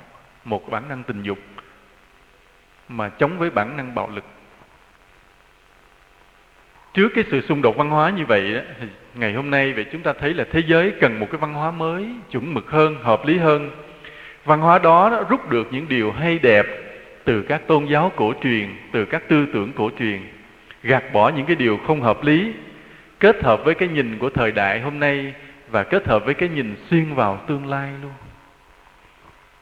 Bây giờ giữa cái sự xung đột như vậy thì chúng ta phải đi tìm cái dung hòa lại cho thế giới. Chúng ta công nhận rằng á, mỗi tôn giáo đều có cái hay của nó. Những cái tư tưởng có cái hay chúng ta rút ra. Và chúng ta bàn với nhau cái tôn giáo nào có gì dở bỏ ra đi đừng nó xài nữa. Tìm lại một cái chung. Rồi kết hợp với cái kiến thức của thời đại là qua biết bao nhiêu cái phương tiện khoa học kỹ thuật chúng ta có cái nhìn mới về thế giới. Với lại thế giới đã gần nhau hơn. Thế giới đã nói tới cái sự bình đẳng à, một nước lớn không được ăn hiếp nước nhỏ. Và chúng ta cũng phải nâng đỡ những người bồ tộc mà sống trong rừng sâu đó là những tư tưởng tiến bộ của nhân loại ngày hôm nay cần được khôi phục, hoặc là giá trị của người phụ nữ. Ví dụ như là người phụ nữ thì chân yếu tay mềm, cái sức lực không bằng người đàn ông. Người đàn ông sinh ra mạnh mẽ để gánh vác. Còn người phụ nữ đó thì hình vóc yếu hơn, nhưng mà khéo léo hơn, dịu dàng hơn, để bổ sung làm đẹp cho cuộc đời hơn. Cho nên người phụ nữ có cái giá trị của mình ở một cái mặt khác và người đàn ông phải biết tôn trọng. Người phụ nữ đã tôn trọng người đàn ông rất nhiều trong lịch sử, đã quy thuận, đã quy phục rất nhiều. Ngày hôm nay người đàn ông phải tôn trọng người phụ nữ lại. Đó là cái, những cái đẹp của thế giới. Điều đúng mà chúng ta phải công nhận của ngày hôm nay.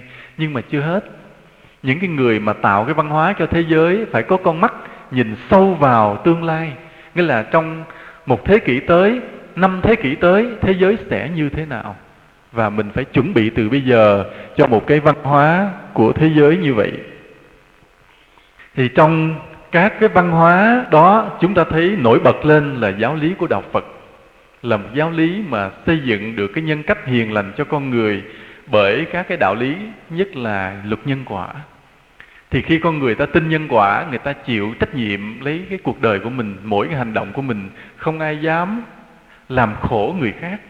Vì nếu làm khổ người khác, mình sẽ bị khổ liền. Cái luật này là tuyệt đối. Nên vì vậy, cái luật nhân quả nó kềm chế con người sống tốt với nhau. Đây là điều lợi. Rồi thứ hai nữa là trong đạo Phật dạy cái tâm từ bi vô hạn mà không có một tôn giáo nào có được. Cho nên nếu cái đạo lý về từ bi này mà được dạy dỗ, hướng dẫn phát triển trên toàn thế giới thế giới này sẽ rất là đẹp. Rồi trong đạo Phật có cái giáo lý gọi là cái tâm vô ngã.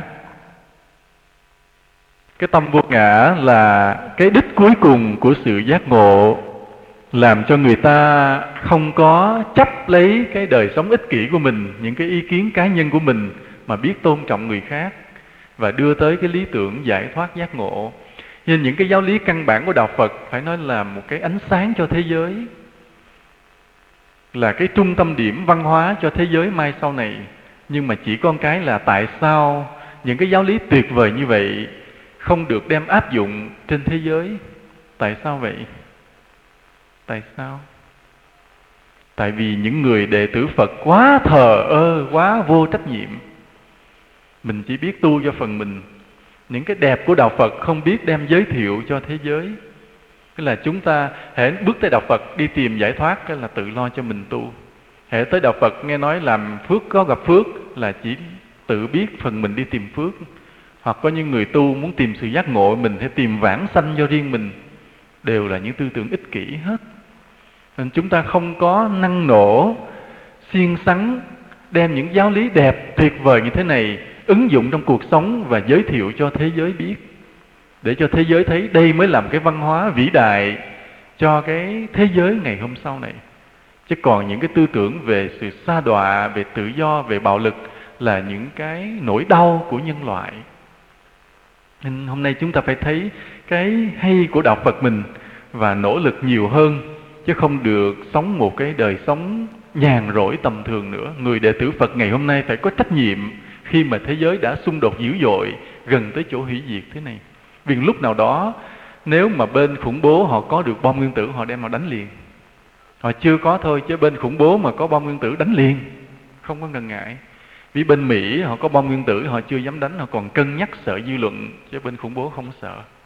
Khủng bố là chuyên môn đánh lén, đánh rồi phủi tay, nói chối thôi, mà đánh liền hệ thắng thì mới xưng là mình đánh, còn không thắng thì giấu, không nói họ đánh liền đó thế giới đang trước ngưỡng cửa của sự hủy diệt. Ví dụ như Pakistan là đất nước có bom nguyên tử. Mà trong đất nước đó, hồi giáo cực đoan đầy. Mà nhóm hồi giáo cực đoan đó đang chuẩn bị muốn chiếm chính quyền. Họ đang chuẩn bị chiếm chính quyền Pakistan. Mà nếu cái hồi giáo cực đoan đó chiếm được chính quyền thì nó đem bom nguyên tử làm gì? Quánh liền. Phải không? Nên chúng ta thấy cái sự xung đột văn hóa gây gắt cho tới cái chỗ mà nhân loại chuẩn bị bước vào hủy diệt thế mà cái đạo lý đẹp tuyệt vời của đạo phật lại rất ít người biết tới rất ít người xưng tụng tán thán truyền bá. Vì chúng ta cứ mãi tu cái gì đó cho chính mình. Trên người đệ tử phật chúng ta vậy chúng ta có tội chúng ta có tội với đạo chúng ta có tội với nhân loại nhiều lắm. Vì chúng ta hiểu đạo Phật hay mà không làm gì cho thế giới này, không đóng góp gì cho thế giới này hết. Ngày hôm nay vậy, trước cái cái tình trạng chiến tranh xung đột xảy ra dữ dội, đã tới lúc mỗi người đệ tử Phật chúng ta phải thức tỉnh, chúng ta phải làm việc nhiều hơn nữa, chứ không được ngủ yên trong một cái giáo lý đẹp gì đó của mình mà không nghĩ tới thế giới. Hôm nay phải suy nghĩ lại. Cái giáo lý đạo Phật đẹp như vậy tuy nhiên đạo Phật lại buông lỏng quản lý nên không có chặt chẽ và rời rạc. Nhiều người tu theo đạo Phật mà vẫn bị cái hiềm khích chia rẽ nói xấu nhau mưu hại nhau và không thực hành đạo lý có căn bản. Đạo Phật mình cũng không hình thành những cái cộng đồng lớn nữa cái đoàn kết không có nhiều. Như bên hồi giáo họ cần, họ tập hợp một lực lượng có vài chục ngàn người có liền. Nhưng mà bên đạo Phật mình, nhiều khi mình tập hợp chừng hai ngàn người không có. Ít cái khi nào có. Ví dụ một bài giảng ngày hôm nay, chúng ta đếm nhiều khi chưa chắc được ngàn người hôm nay. Không chắc đó là cái mà đạo phật của mình yếu coi về cái tinh thần hoạt động yếu. Ừ. rồi có nhiều người chưa ứng dụng được đạo phật trong cuộc sống thực tế để mà có thể cư xử với mọi người chung quanh làm sáng tỏ đạo phật làm sao ví dụ bây giờ người hàng xóm họ thấy mình đi chùa nhưng mà họ thấy mình đi 5 năm 10 năm chả thấy mình có gì đặc biệt chả thấy mình có gì tốt với xóm với làng nên là mình không có ứng dụng được đạo phật vào trong cái cuộc sống thực thì cũng có người có, nhưng mà ít quá. Nên chúng ta phải làm sao vậy? Khi chúng ta đến chùa, chúng ta tu học, rồi khi về nhà, về làng, về xóm, mọi người họ phải thấy mình tốt hơn. Họ thấy người đó nhân ái hơn, hiền lành hơn, nhẫn dục chịu đựng, can đảm hơn, giúp đỡ mọi người nhiều hơn. Họ thấy đạo lý từ nơi đó tỏa ra, họ tin theo đạo phật. Chứ còn mà thấy mình cứ đi chùa đi chùa, rồi ngày qua ngày cũng như vậy, không có gì ảnh hưởng tới ai hết. Đó là một cái dở chúng ta phải để ý lại điều này vậy. Một cái điều nhược điểm nữa là người đạo phật thiếu quyết tâm truyền bá phật pháp như các đạo khác, thường là thích tu một mình. Ở các đạo khác họ có cái quyết tâm truyền đạo từ cái người tín đồ của họ. Những giáo sĩ của họ thì quyết liệt rồi, nhưng mà những cái người tín đồ của họ cũng quyết tâm truyền bá đạo. Trong đạo phật mình thì không. Đạo phật mình hãy hiểu đạo rồi tu mình nên đây là một cái nhược điểm lớn mà ngày hôm nay chúng ta phải sửa lại. Tức là trong tâm của chúng ta, mỗi người mình phải có cái tâm nguyện là giúp cho người đạo khác hiểu thêm đạo phật. Cũng như mình đạo phật mình sẵn sàng mình hiểu biết đạo khác. Ví dụ mình gặp người thiên chúa giáo, mình sẵn sàng nói chuyện với họ để hiểu đạo thiên chúa là gì. Và mình cũng sẽ nhiệt tình mình giới thiệu đạo phật lại với họ để họ hiểu đạo phật là gì. Là tới lúc mà chúng ta chấp nhận giao lưu và so sánh, không có sợ tức là lúc đó khi giao lưu và so sánh thì cái gì đúng sẽ hiện ra, cái gì sai cũng sẽ hiện ra. Ví dụ như chúng ta nghe nói về lòng bác ái, chúng ta cứ nghe họ nói và chúng ta trình bày cho họ nghe lại về lòng từ bi. Rồi ví dụ như họ thích, nghĩa là họ thích nói về chết, về với chúa chúng ta hãy nói về giáo lý vô ngã, về giải thoát khỏi luân hồi. Mình cứ đem so sánh với nhau mà trong cái chân tình, trong cái sự tranh luận chân chính không có giận dữ, không có gây gắt. Là tới lúc chúng ta chấp nhận như vậy, chứ đừng có ngồi yên một mình nữa.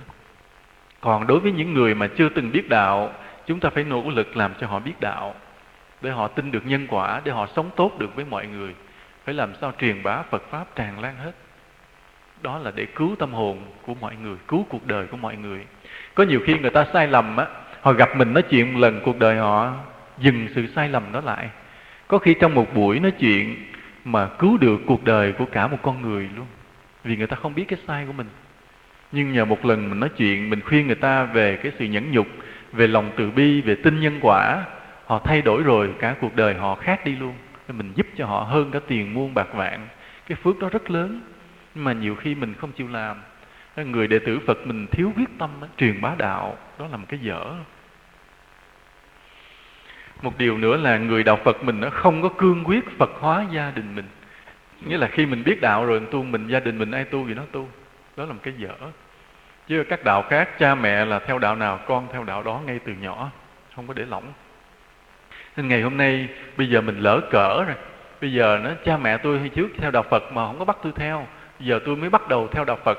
Nhưng mà khi tôi bắt đầu theo đạo phật thì con tôi nó chưa theo đạo. Giờ bắt đầu thuyết phục nó lại rất cực. Đúng không? Đúng không? Rất là cực. Nên bây giờ phải phật hóa gia đình lại từ đầu. Thì một trăm năm sau chúng ta mới có cái nền tảng phật hóa gia đình lại. Nghĩa là hễ cha mẹ là đạo phật rồi con cái từ nhỏ là theo đạo phật luôn. Cái này phải cho chặt chứ không được để lỏng. Đó là phải cái cương quyết như vậy. Một cái dở của người trong đạo phật hiện nay nữa đây chúng tôi phê bình những nhiều người cũng hơi buồn nhưng mà phải nói thẳng. Là ở trong cùng đạo á, thì ganh nhau còn đối với đạo khác thì mình thờ ơ, không để ý ai làm đó làm đó là một cái dở của đạo phật. Trong đạo phật thì ganh tị nhau. Không biết tu sao kỳ quá. Trong khi đạo phật mình thì từ bi vô ngã, mà lại ganh nhau rất là dữ dội. Mà đối với đạo khác thì quậy gì đó quậy, không ai, không để ý. Không biết sao kỳ. Nên đây là tới những lúc chúng ta phải tránh cái này lại. Mà trách nhiệm lỡ tăng ni á. Cái người tăng ni là phải biết xưng tán lẫn nhau, hỗ trợ lẫn nhau. Và người phật tử cũng phải biết nghĩa là phê bình những người tăng ni nào mà gây chia rẽ. Tại vì mình phật tử mình là người ủng hộ đạo pháp mà. Mình có quyền nói lên tiếng nói của mình. Mình thấy mà chùa này chê, chùa kia thầy này chê, thầy kia mà gây chia rẽ, mình phải góp ý liền, không để yên. Có như vậy là mình góp phần xây dựng lại một đạo Phật mạnh, đoàn kết. Không có để tình trạng đạo Phật chia rẽ nữa. Đây là tới lúc chúng ta phải xây dựng lại đạo Phật trước cái việc mà bành trướng các loại văn hóa nguy hiểm cho thế giới, đạo Phật mình phải đứng lên để cứu thế giới. Mình nói để đứng lên cứu thế giới, nói hơi mạnh, nhưng phải như vậy.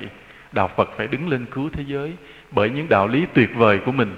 Nhưng mà muốn đứng lên cứu thế giới bởi cái đạo lý tuyệt vời đó, thì từng người đệ tử Phật phải là những người chiến sĩ dám chết vì đạo. Coi mạng sống mình không có sợ. Nếu vì đạo phải hy sinh, chấp nhận liền không có sợ. Để vì Đức Phật, vì đạo Pháp, mình chấp nhận bỏ thân này. Mình có thể không phải là lên thiên đường gặp tiên nữ gì hết, nhưng đó là một cuộc sống đẹp, một cái chết có ý nghĩa, xứng đáng để làm lợi cho đạo, để làm cho nhiều người có được cái đạo lý từ bi nhân quả. Mình chấp nhận mọi nguy hiểm, kể cả cái tánh mạng của mình. Quý phật tử dám không? Dám không? Ai dám chết vì đạo, giơ tay lên thử. Được mười mấy, hai chục người. Lát nữa ai đưa súng ra, rút lại, trốn hết. Hôm nay là chúng ta có những cái nhận định thế này chút, là ngày hôm nay thế giới cần cái gì? Yeah. chúng ta để ý từng điểm. Thứ nhất là cần cái sự bao dung tôn giáo trước.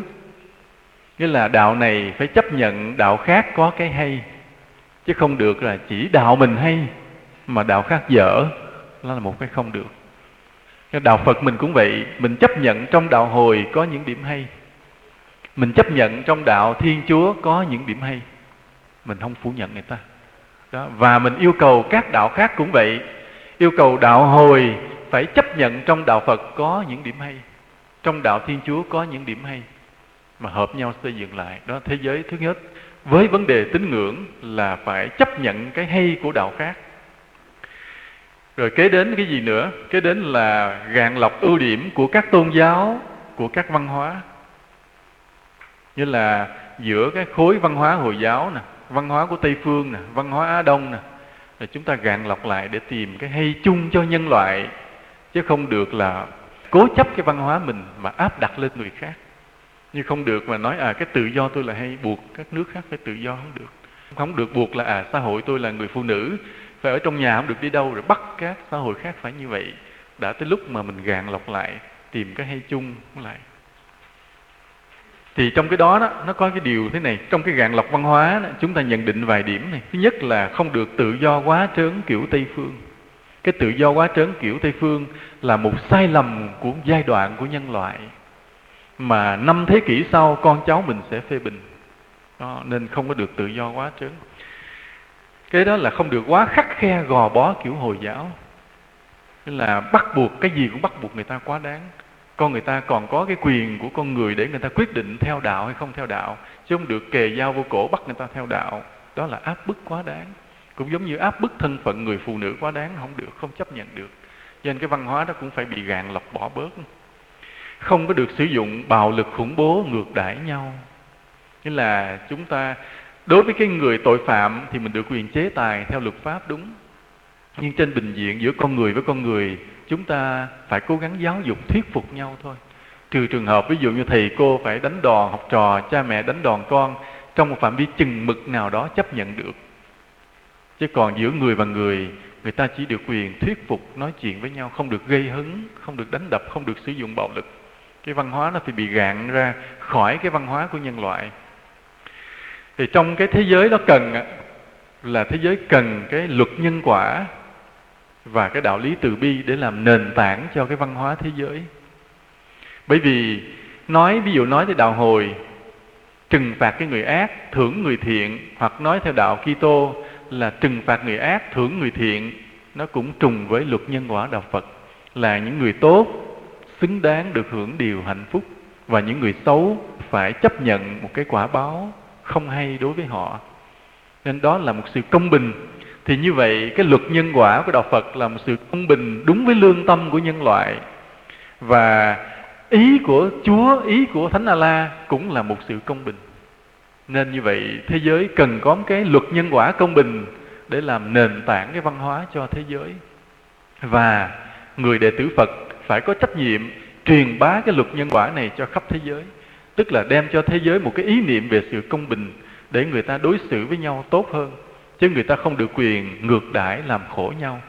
Người ta chỉ được quyền sống tốt với nhau để rồi mình mới xứng đáng hưởng được cái hạnh phúc thật sự.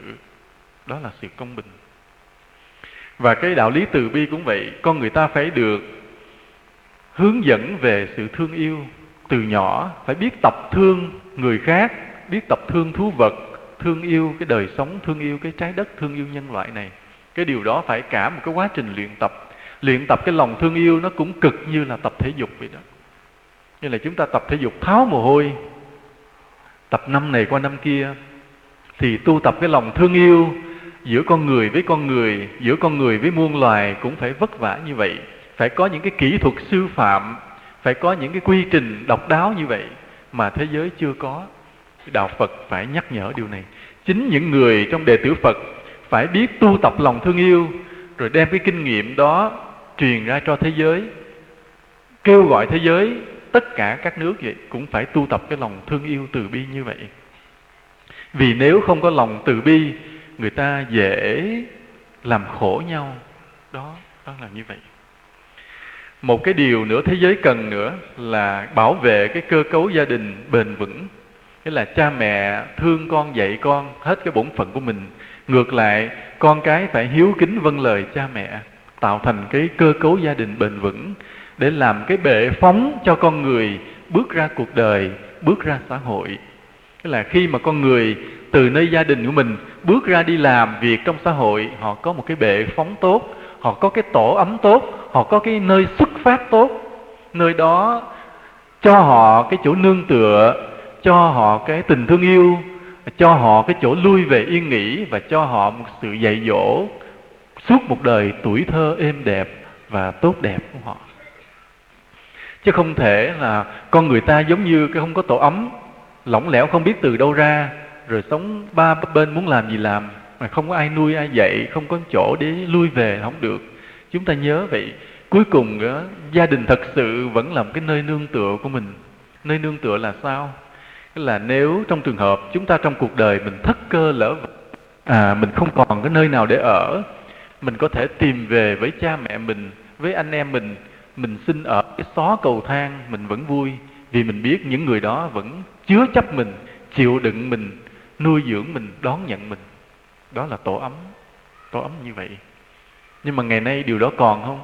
Hiếm lắm. Cha mẹ thì thương con, đứa con mình nó thất nghiệp thì về chấp nhận cho nó ở chứ còn anh chị không có. Anh chị còn dâu còn rể đó. Về nó thất nghiệp rồi, cái nó về ở nhà khó chịu, cho nên chưa phải là tổ ấm.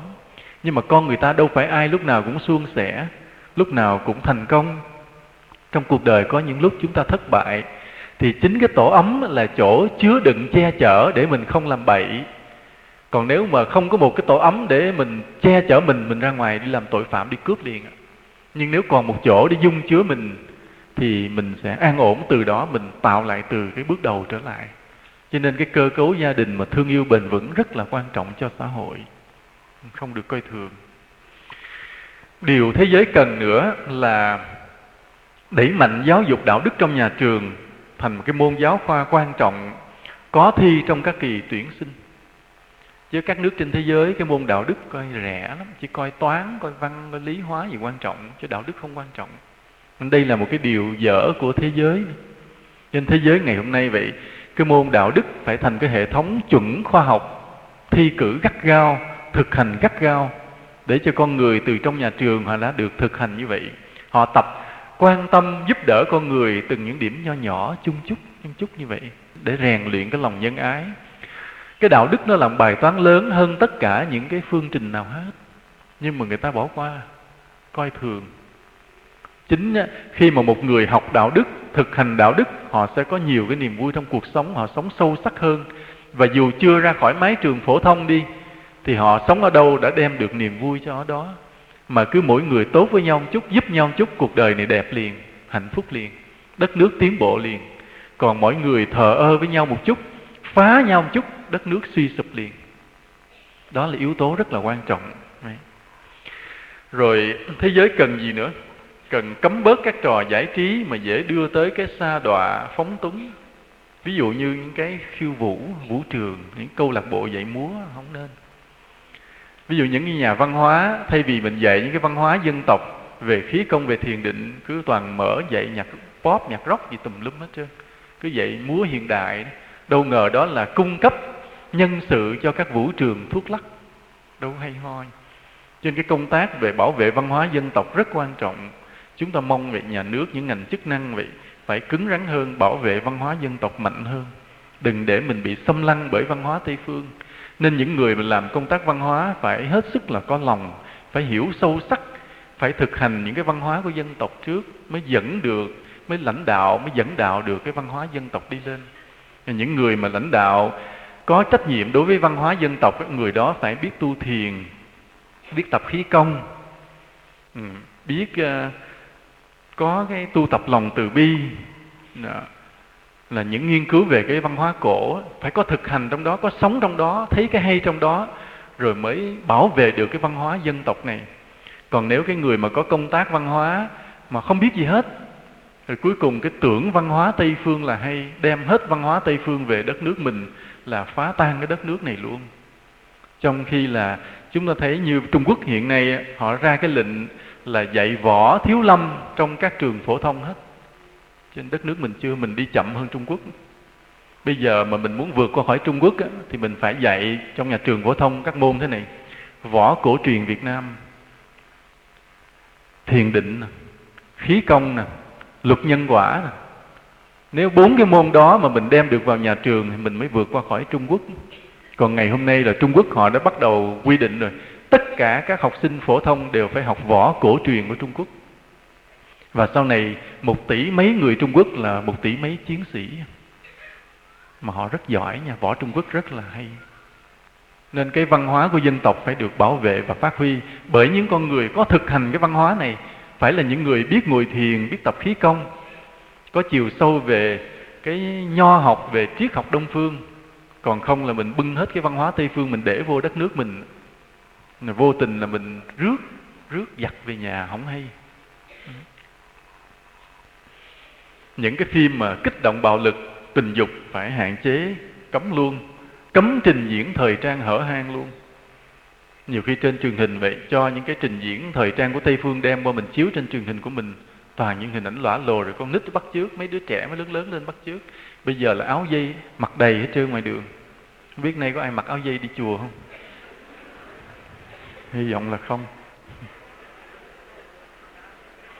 Một cái nữa là sự kính tinh thần thánh là một phương pháp tốt để tâm người bớt buông lung. Ví dụ hồi giáo họ tin thánh a la tuyệt đối nha. Ví dụ họ lái xe, họ đi trên đường sa mạc, xe chết máy, họ nói như vậy là ý của thánh a la họ bỏ xe, họ đi bộ. Họ đi bộ trên sa mạc tới chừng họ, hết nước họ khát, họ chết, họ gục xuống, họ nói, đây thánh a la họ nằm đó, họ chết. Họ tin như vậy họ tin thánh a la hơn là người thiên chúa, tin chúa giêsu và hơn hẳn người đạo phật mình kính tin đức phật trên người đạo phật mình coi vị cái lòng tôn kính đối với đức phật rất hời hợt đây là một điểm hở căn bản mà trong nhiều năm tháng qua, chúng tôi nhắc đi nhắc lại mãi là người đệ tử Phật mình phải tôn kính Phật tuyệt đối. Mỗi ngày mình phải lạy Phật thiết tha và chấp nhận vì Phật mà chết. Nếu vì Phật con bỏ thân mạng này, con bỏ liền. Mình phải lạy Phật tới cái mức độ thiết tha như vậy. Nhưng mà người đạo Phật mình dở điều này lắm. Nên từ ngày hôm nay vậy, chúng ta phải nhớ mỗi ngày lễ Phật với lòng tôn kính tha thiết. Đó là cái bước đầu tiên để xây dựng đạo Phật cho vững mạnh. Còn mà hời hợt là thua. Đạo Phật cứ yếu rồi người ta ăn hiếp, mình bỏ chạy riết. Ngày hôm nay vậy, chúng ta tạo thành cái nền tảng tâm linh cho dân tộc Việt Nam bằng một đạo Phật có cải cách. Chúng ta nhớ một đạo Phật có cải cách phù hợp với thời đại. Thì ngày xưa Đức Phật đã để làm cái nền cách đây hơn 2.500 năm lúc xã hội còn đơn giản. Ngày hôm nay cái xã hội phức tạp, chúng ta phải cải cách đạo Phật để cho phù hợp với thời đại, cũng dựa vào những cái nền tảng đó chứ không được cố chấp bảo thủ. Có những người mà nghe nói trời sao đó ông đó ông giảng đạo Phật nó lạ quá, nó mới cải cách quá chắc ông đi sai. Đó là tư tưởng bảo thủ còn nhiều quá.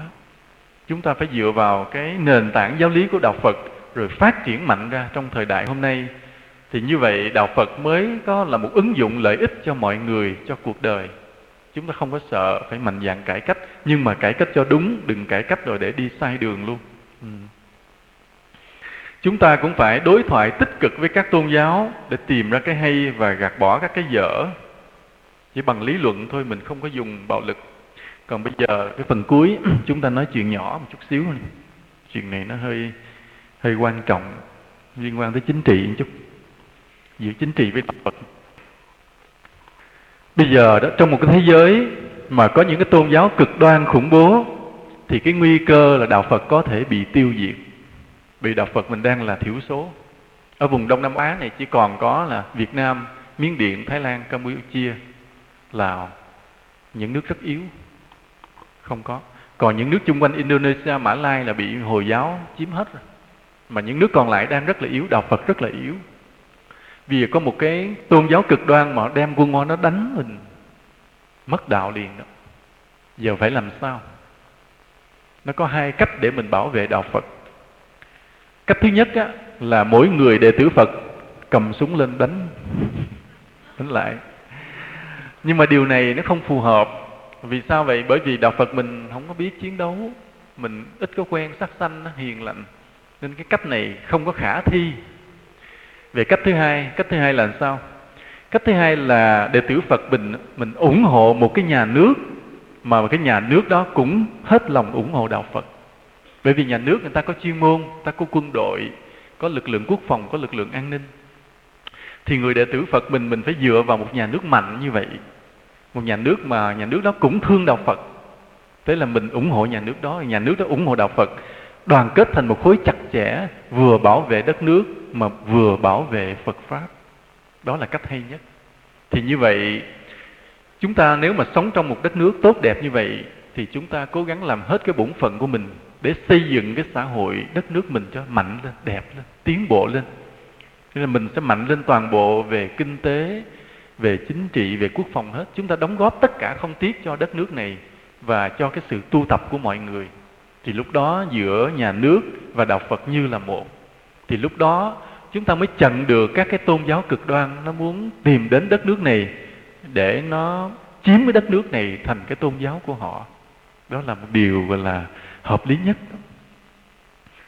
Đây là một cái chuyện nhỏ thôi cái nguy cơ nó không phải là không có đến đâu, nó cũng đang đến gần gần thì từ ngày hôm nay, chúng ta phải nhận định về điều này trước. Chúng ta rất mong là chúng ta được cái nhà nước mạnh và ủng hộ Phật pháp. Và chúng ta cũng nguyện là gắn bó, ủng hộ, cống hiến cho nhà nước như vậy để chúng ta được cái nhà nước đó bảo vệ Phật pháp và chúng ta yên tâm tu tập. Chứ còn bây giờ mà bắt người Phật tử mình về đi cầm súng ra chiến trường mà đấu tranh với cái đám khủng bố, chắc mình đánh không nổi ha có ai cầm súng nổi không? Giơ tay lên thì cho cho đi. Thọ bắt quan trai toàn mấy cụ không thì đâu ai đánh đấm gì nổi, không?